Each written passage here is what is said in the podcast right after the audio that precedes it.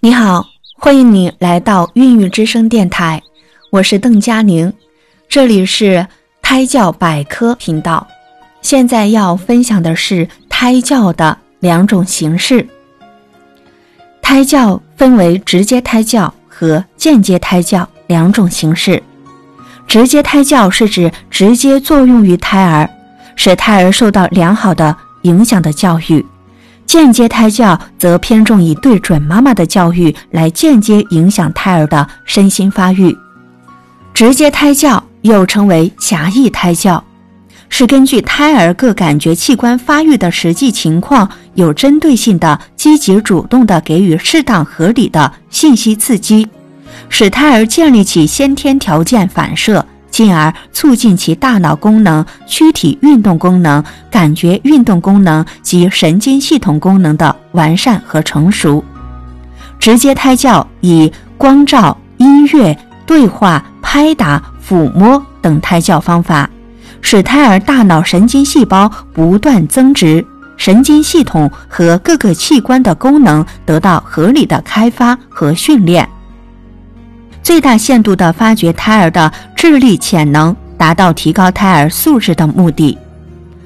间接胎教又称为广义胎教，是指为了促进胎儿生理上和心理上的健康发育成长，同时确保准妈妈能够顺利地度过孕产期所采取的精神、饮食、环境、劳逸等各方面的保健措施，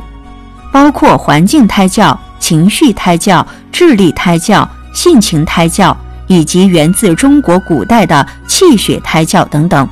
所有这些胎教方法关注点不是教育胎儿本身，而是通过教育与胎儿有着直接联系的准妈妈来影响胎儿的身体、感情、智力和性格。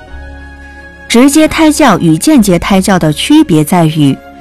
间接胎教有利于母亲和胎儿的身体健康和精神健康，有利于保胎、养胎和护胎等保健措施的实行。间接胎教相对于直接胎教来说，偏重于品德、精神与性情的涵养、陶冶和教育等方面，主要通过采取一些措施与方法，让准妈妈置身于美好的事物、环境和氛围中。这样不但使准妈妈品德高尚、精神饱满、心情舒畅，而且促进了胎儿智力、情绪、品质等方面的良好发育。不管是直接胎教还是间接胎教，对胎儿的成长和发育，以及胎儿出生后的成长，都有着非常重要的影响。准妈妈们可不要顾此失彼哦。